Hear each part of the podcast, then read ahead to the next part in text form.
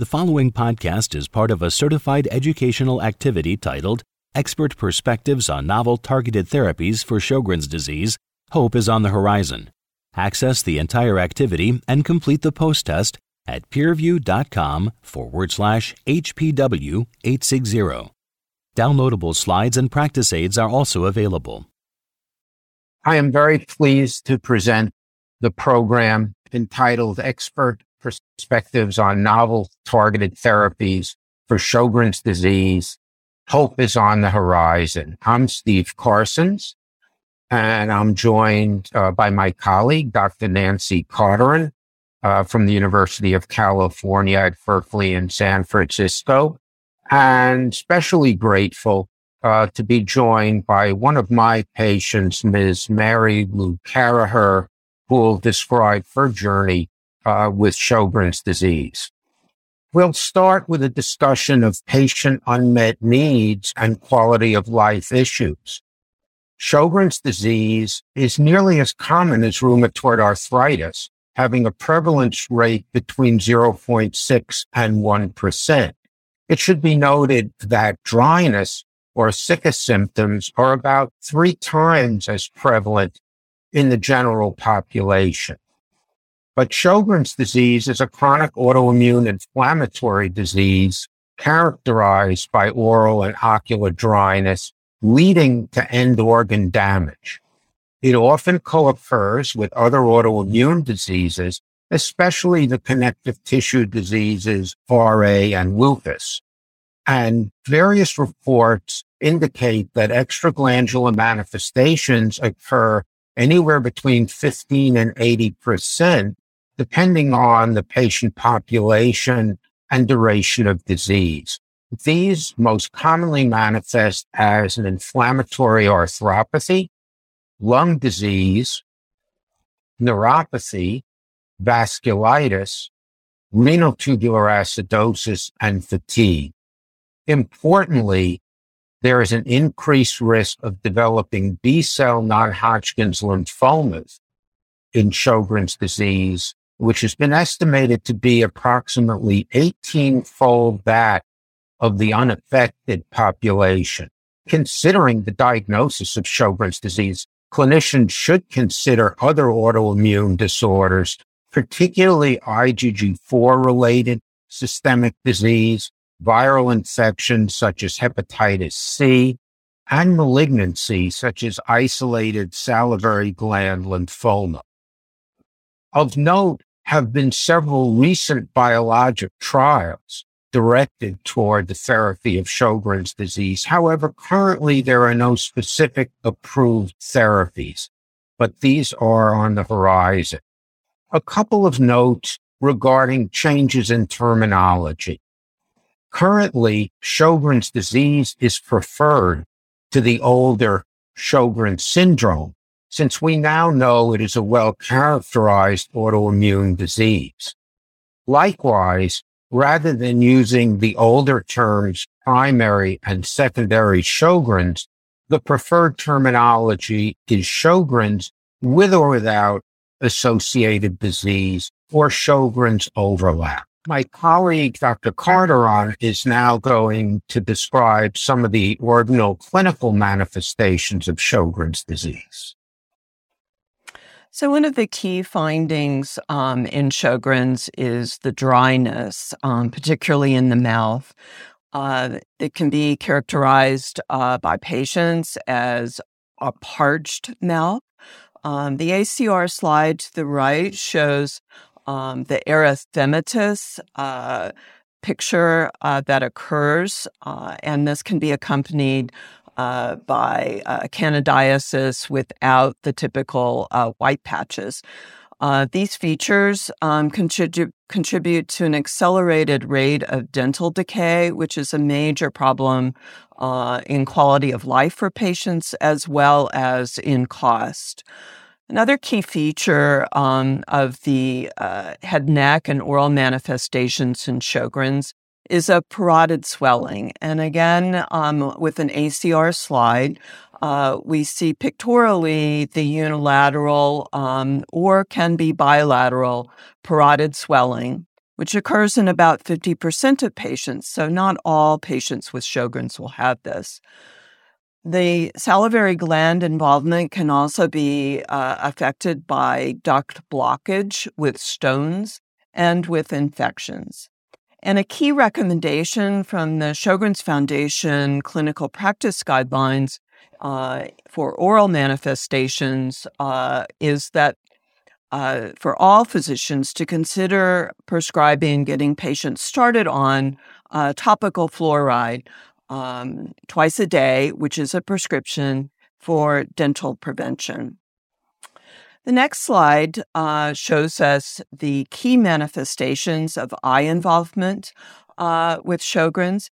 From a patient's perspective, they describe it as um, not only foreign body, but dry, gritty, uh, sometimes awakening in the morning with the eyelids being stuck together.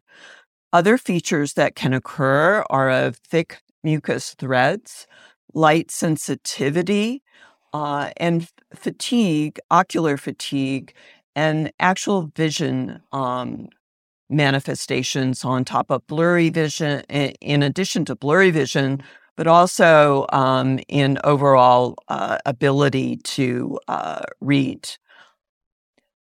A, common uh, sensitive finding uh, for Sjogren's, more sensitive than the patient's description, is that of the uh, Schirmer's test which is um, shown on the uh, upper uh, pictorial. Um, however, um, a formal ocular staining score, which um, uh, has been validated, is not only more specific, but even more sensitive in picking up early manifestations of uh, dry eye that occurs in Sjogren's um, and uh, has been uh, validated, as we'll hear about uh, further in uh, classification criteria. But overall, the most serious complication is that of uh, ocular infection and vision loss. So, Dr. Carsons will uh, highlight the important um, role that epithelial cells play in the pathogenesis of Sjogren's. Thanks. It's important to recognize that in addition to the classical dry eye, dry mouth symptoms of Sjogren's disease, there is more generalized epithelial tissue involvement.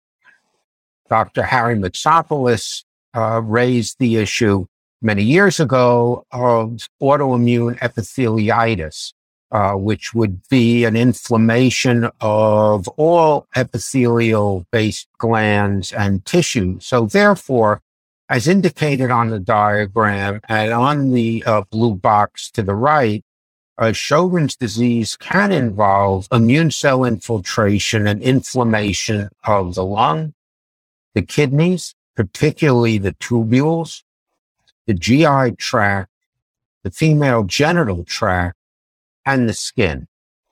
This is a picture showing uh, dry skin, uh, which has this uh, dry, cracked appearance and can lead to discomfort and quality of life issues from, from pruritus and excess excoriation. The genital dryness can lead commonly to superficial infections and dyspareunia, and the nasotracheal bronchial dryness can cause chronic cough, which is estimated to occur in approximately 40%, uh, bloody nose, nasal congestion, and crusting. We are now grateful uh, to have the comments of Mary Lou Caraher regarding her experience with the diagnosis and management of Sjogren's disease. Back in 1992, I went to my primary physician for a visit because I was having tingling in my toes and in my tongue. I know that's a very strange symptom. And he did a physical and basically said, you know, kind of patted me on the head and said, everything looks fine. So it continued and I went back to him and he did some more blood work and he said my sedimentation rate was up, which is an indicator of inflammation and he sent me to a rheumatologist.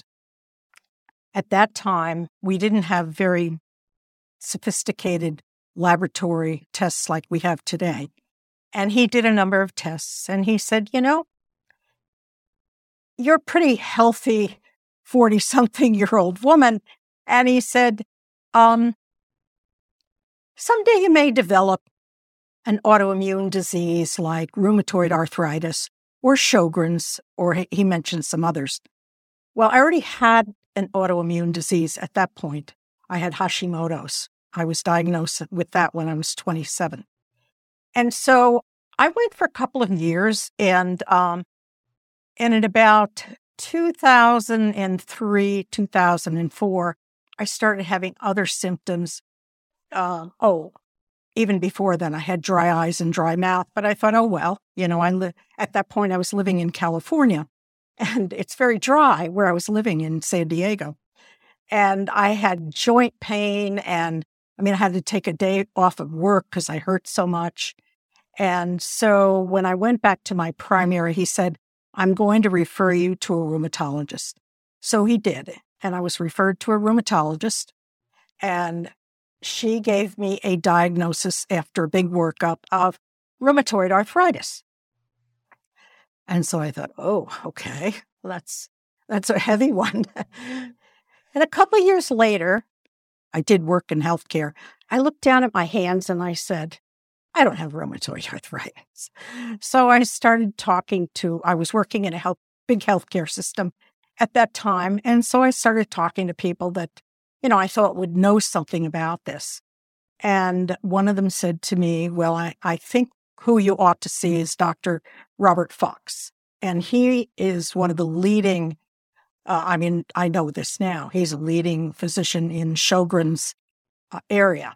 And he told me, he said, Well, you don't have rheumatoid arthritis. You were right.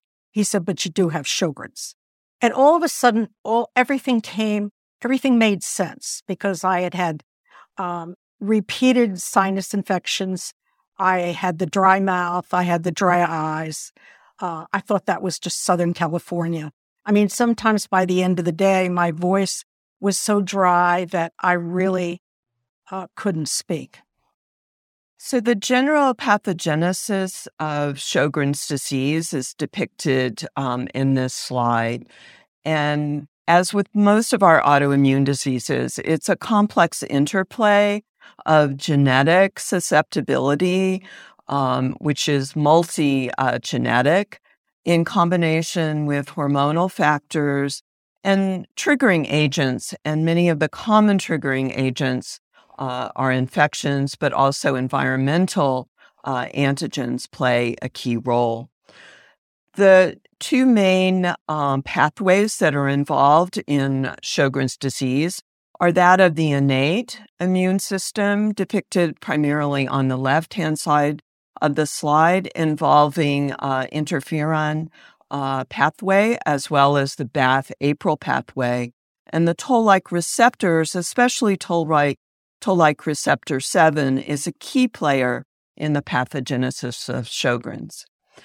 On the adaptive immune uh, pathway side, more depicted on the right hand um, side of the slide, um, key players include all the main players in the immune system, but particularly T cells, B cells, and ultimately further development um, and maturation of germinal centers uh, which are the producers of long lived plasma cells, resulting in the um, key antibodies seen in Sjogren's. Not specific for Sjogren's, but key in the classification and helpful in diagnosis of SSA and SSB or Ro and La antibody.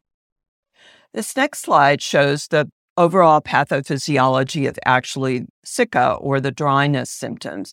And it highlights that not only do, does the immune system play a key role, but actually the nervous system as well. So the salivary glands are highly innervated uh, excretory organs.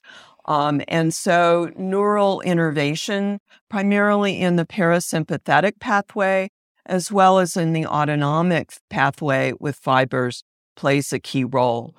But additionally, a, an, another immune player uh, at this stage is that it, the lymphoplasmacytic infiltrate that is seen um, in Sjogren's uh, is characterized by cytotoxic T cells, cytokine, uh, various cytokines produced, and B cells that actually make antibodies that are directed as the acetylcholine receptor.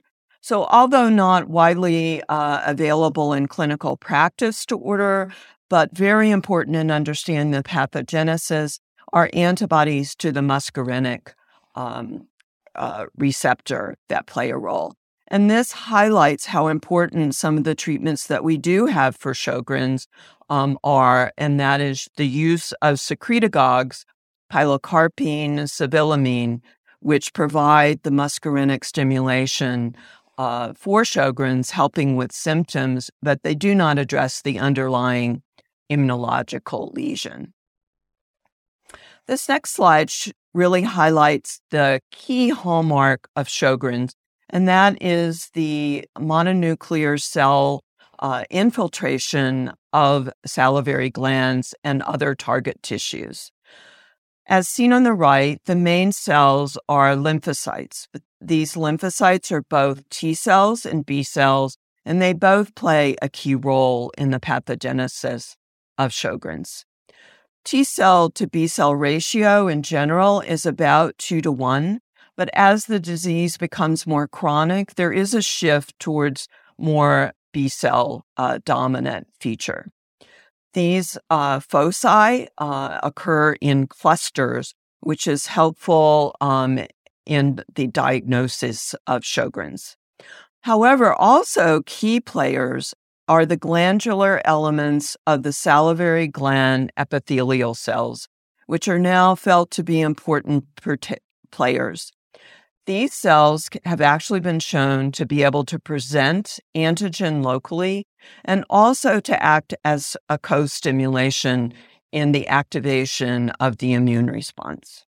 Next slide shows um, ultras- salivary gland ultrasound which is becoming helpful at the bedside and also is being evaluated for inclusion in actual not only diagnosis, but classification criteria as well. The upper left, you see a normal uh, ultrasound, very homogeneous uh, in quality with a clear posterior border. Uh, and this progresses from right and down to left to increasing changes. And the key changes are these cystic changes that occur of hypoechoic areas. You also can see um, with progression that there is a loss in the posterior border or it becomes a lot more fuzzy. So, Dr. Carsons now will uh, bring us up to date with the key features of diagnostic and classification criteria for Sjogren's. Thank you, Nancy. And as Dr. Carter uh, just mentioned, there are many uh, serological, uh, immunohistological, and clinical features of this uh, disorder. So, how do we put all this together uh, to classify um, patients uh, either for identification or enrollment in clinical trials or to assist with clinical management? currently, there are two major classification uh, criteria uh, schemes uh, that are in common use uh, by clinicians and investigators worldwide. Uh, these include uh, the well-known 2002 American European Classification Group or AECG criteria and the newer 2016 ACR EULAR classification cl- criteria which was a collaborative work uh, between uh, investigators and experts, uh, both in uh, North America and Europe. As we can see the top two lines of the slide, the major difference is the removal of subjective dryness criteria in the newer 2016 criteria. This recognizes the fact that symptoms of dryness only have a specificity of about 11% for Sjogren's disease. So now we're utilizing a weighted scoring system with objective findings only, such as the Schirmer test and ocular staining, which Dr. Carter uh, mentioned. And in addition, measurement of salivary flow rate and importantly, the antibodies, uh, particularly Ro SSA and the biopsy, where there has to be at least one 50 cell aggregate for focus that Dr. Carter showed uh, in order to meet this criteria. And the two most heavily weighted criteria are the serologies, the SSA, and the biopsy. It's very important to note the box exclusion criteria at the bottom of the slide because this essentially uh, repeats uh, the differential uh, diagnostic list that we reviewed earlier. Dryness from head and neck radiation, active hepatitis C infection, HIV infection, infiltration of the salivary glands by sarcoidosis, amyloidosis, graft versus host disease in transplant patients, and IgG4 related disease. Recently, our colleagues in Barcelona proposed a prognostic algorithm for the risk of Sjogren's patients to develop systemic or severe disease, including potential progression to lymphoma. And we can see that epidemiologic factors such as age, ethnicity, and gender uh, play a role, but the better defined factors are histopathology and immunology and serology. So we can see on the right that having a very high focus score, IFS, GCs or germinal center formation, as Dr. Carter mentioned, hypocomplementemia, the presence of cryoglobulinemia, or the little MIG, which stands for monoclonal immunoglobulin, all portend uh, higher risk and may be useful in stratifying uh, patients for careful observation and initiation of therapy.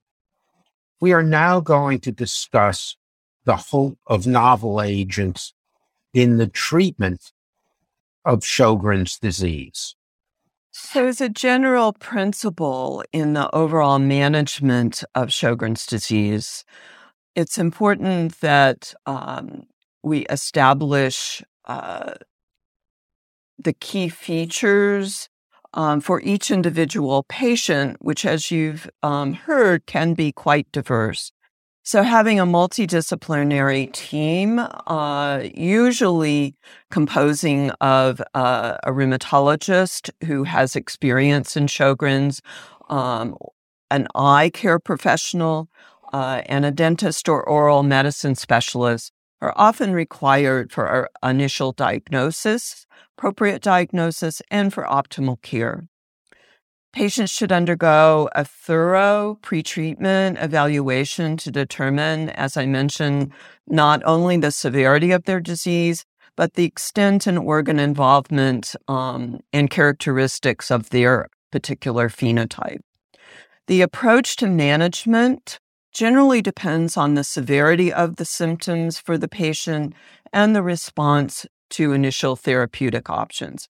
But some key features are all patients benefit from a non pharmacologic and preventive intervention strategy, including patient education regarding various self care measures, benefits of smoking cessation, counseling regarding anti inflammatory diet, and medication use um, that may be contributing to any of their symptoms.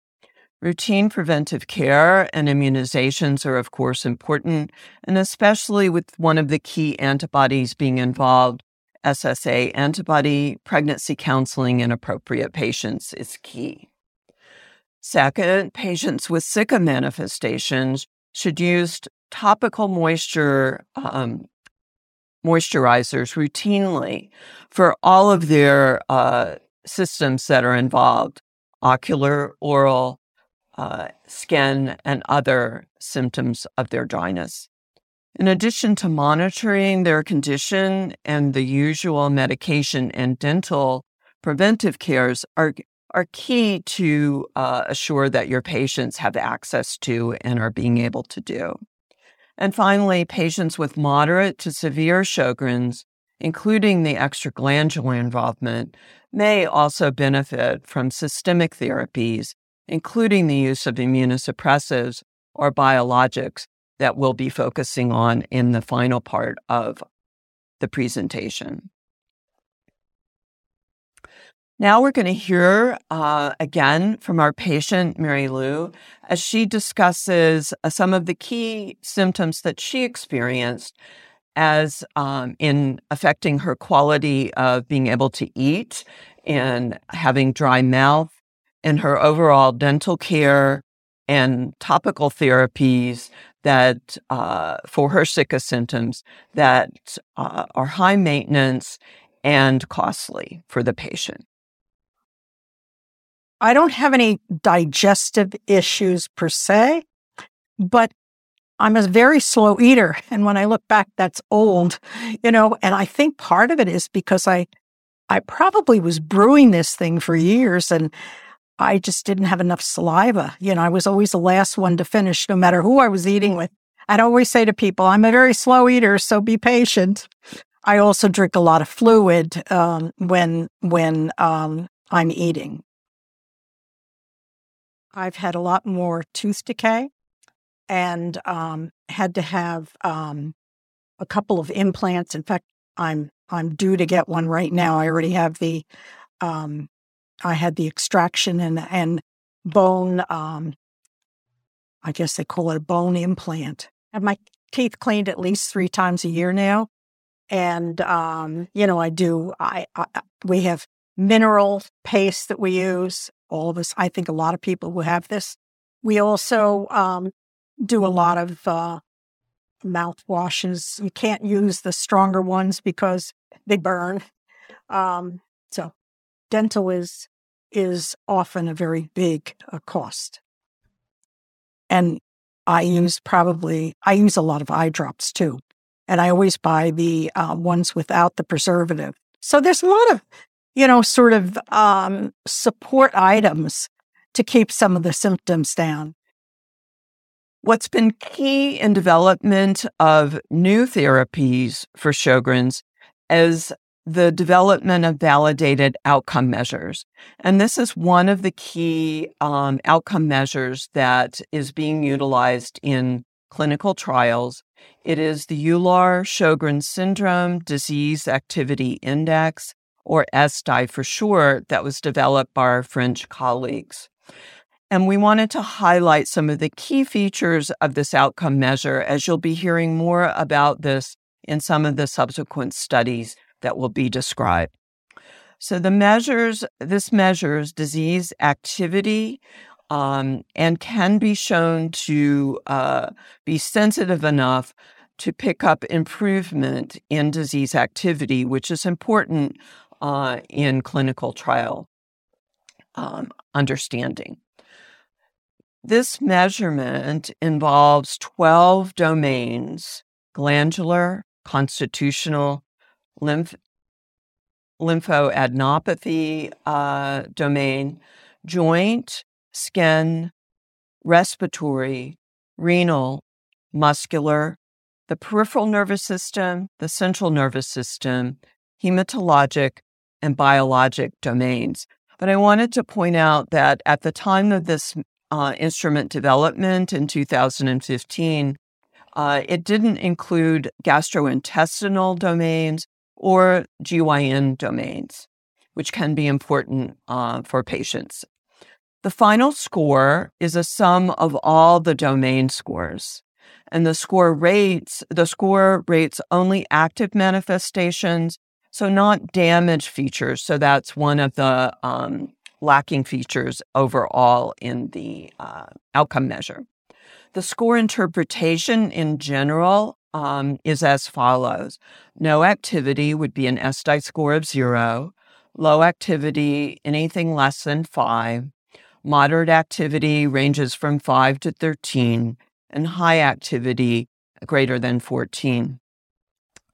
Minimally clinically important improvement for most of the studies to date is defined as an improvement in ESSDAI score of greater than or equal to three points.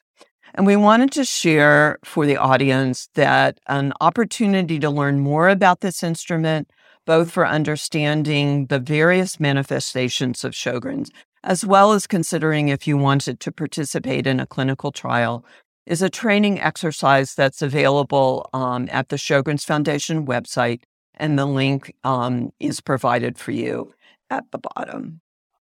Dr. Carsons will get us started on a much more targeted view of the immune system that sets the stage for understanding of the clinical, exciting clinical trials. Well, thank you. And uh, as Dr. Carteron mentioned at the beginning of the presentation, uh, there were several ways uh, in which the immune system uh, has been identified as being involved in the pathogenesis uh, of this disorder. And uh, this slide contains a lot of information, uh, but will be included in the practice aid that's available to you as part of this uh, program. Uh, but to start at the top of the slide, uh, we know that the innate uh, immune system is involved, and there are agents being developed to block type 1 interferon uh, as well as uh, certain co-stimulatory molecules.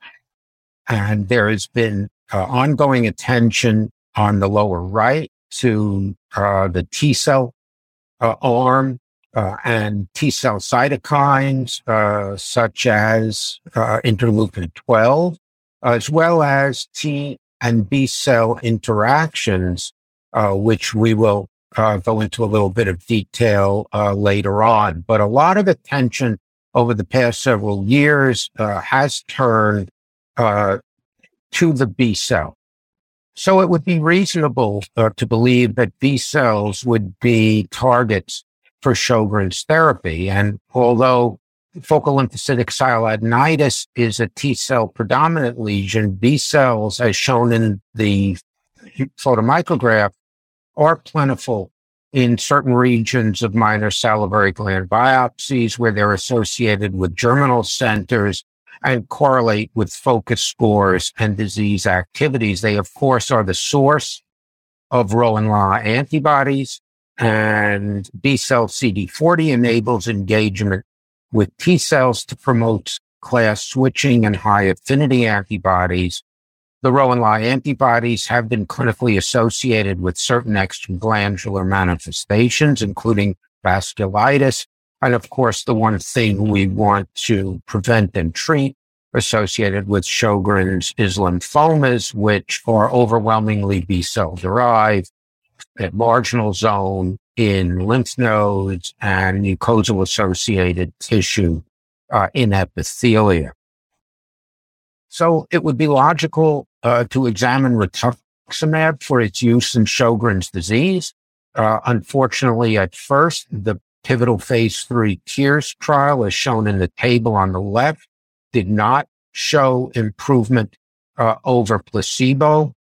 Uh, however, a post hoc analysis of TEARS data using a more responsive uh, outcome measure, the Sjogren Syndrome Response Index or SSRI did show improvement that was statistically significant at the p less than 0.1 level. Furthermore, a sub-study of the TRACTISS rituximab study conducted through the University of Birmingham in England uh, showed a reduction in salivary gland uh, ultrasound score, indicating an overall improvement with rituximab.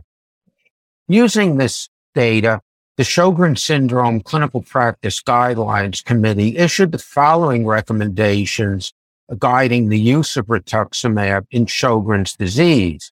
And the two recommendations displayed uh, showed that rituximab was suggested for use for very severe uh, dry mouth uh, with uh, some evidence of residual salivary production and significant evidence of oral damage. Furthermore, the committee recommended uh, that rituximab would be appropriate for systemic symptoms uh, for the list shown on the slide, including cryoglobulinemia uh, with vasculitis, severe parotid swelling, uh, and inflammatory arthritis. So, in extending the focus on B cells, uh, we can look back to an older study uh, looking at uh, belimumab uh, in Sjogren's syndrome. Uh, early on, uh, phase two showed involving 30 patients a 30% um, the outcome measure was a 30% improvement in two of five components dryness, pain, fatigue, global systemic uh, visual analog scale, and any B cell activator marker. And 60% of patients achieve the primary outcome. So, this slide shows a more recent combination trial using uh, sub Q belimumab plus uh, rituximab um, IV. Uh, the four uh, groups in this randomized uh, control trial were placebo, belimumab plus rituximab, belimumab alone, and rituximab alone. Uh, the square on the left um, in blue showing the combination uh, shows uh, a marked improvement um, in reduction in the ESSDAI uh, disease activity of the combination uh, compared to uh, placebo along and individual agents. There actually also, um, you see to the right, was improvement uh, with the combination uh, in salivary flow. And very importantly, there was no significant increased signal for safety, particularly infection, uh, in any of the groups in this combination trial. This next slide uh, focuses in on uh, the co stimulatory pathway that's a key in lymphocyte uh, activation. And this uh, co-stimulation uh, p- pathways, of which there are several, are key in the features uh, in the box to the right. So, see cell proliferation, survival, antibody class switching, and importantly, an antibody affinity maturation. Uh, and uh, we wanted to highlight uh, one particular uh, pathway, uh, the CD40 and CD40 ligand uh, pathway. So, Dr. Carsons will now describe further development in this pathway. Thanks, Nancy. And we're going to talk about development of anti-CD40, this co-stimulatory molecule, uh, through development of a biologic called iscalimab uh, for use uh, in Sjogren's disease. Initially, a phase 2A randomized trial involving 44 people examined two doses uh, three milligrams subcutaneously or 10 milligrams per kilogram intravenously for 12 weeks with a subsequent crossover to a 12 week open label extension. The primary outcome measure was a change in ESSDAI at 12 weeks and the IV cohort revealed a change in ESSDAI of 5.64. In addition, a reduction in the chemokine CXCL13 important in germinal center formation was observed. And there was one adverse event, a bacterial uh, conjunctivitis in the low dose cohort and no thromboembolic uh, events. Uh, this slide depicts um, some of the outcome measures uh, showing uh, the ESSDAI change on the bottom of the slide at uh, a minus, uh, 5.6, and also significant changes in physician and patient visual analog uh, scales and measures of fatigue. This um, graph uh, shows the crossover data showing a maintenance of improvement uh, as uh, indicated by the bottom curve on both the iscalimab 3 mg per kilogram subcutaneous on top panel and the 10 milligram per kilogram IV at the bottom panel. Further development of B cell agents is highlighted uh, by studies on ianalumab, an antibody to the BAFF receptor uh, for the treatment of uh, Sjogren's disease. Uh, and uh, this study uh, showed that the primary endpoint was met with a statistically significant dose response curve for improvement in ESSDAI, along with positive changes in the physician's uh, global ins- assessment and the numerical trend for improvement uh, for stimulated salivary flow. This slide uh, shows data from the phase 2B uh, dose finding trial, where both the estimated ESSDAI dose response in A, the ESSDAI score change over time in panel B, and the physician's global assessment score change over time in panel C all demonstrated improvement with ianalumab over placebo. And uh, further studies showed improvement in stimulated salivary flow uh, over time, uh, changes in the ESSPRI, the patient uh, reported scales uh, over time, and the distribution of low, moderate, uh, and high uh, ESSDAI activity response uh, versus uh, placebo. Dr. Carteron will now describe a novel uh, approach to treatment of Sjogren's disease. Thank you, Steve. Um, this is a uh, agent um, that uh, is a RNA uh, enzyme that degrades RNA that's attached to an Fc fusion protein to prolong. And, and we've heard in this program uh, the importance of uh, ribonuclear protein antibodies uh, in Sjogren's disease, the SSA and SSB.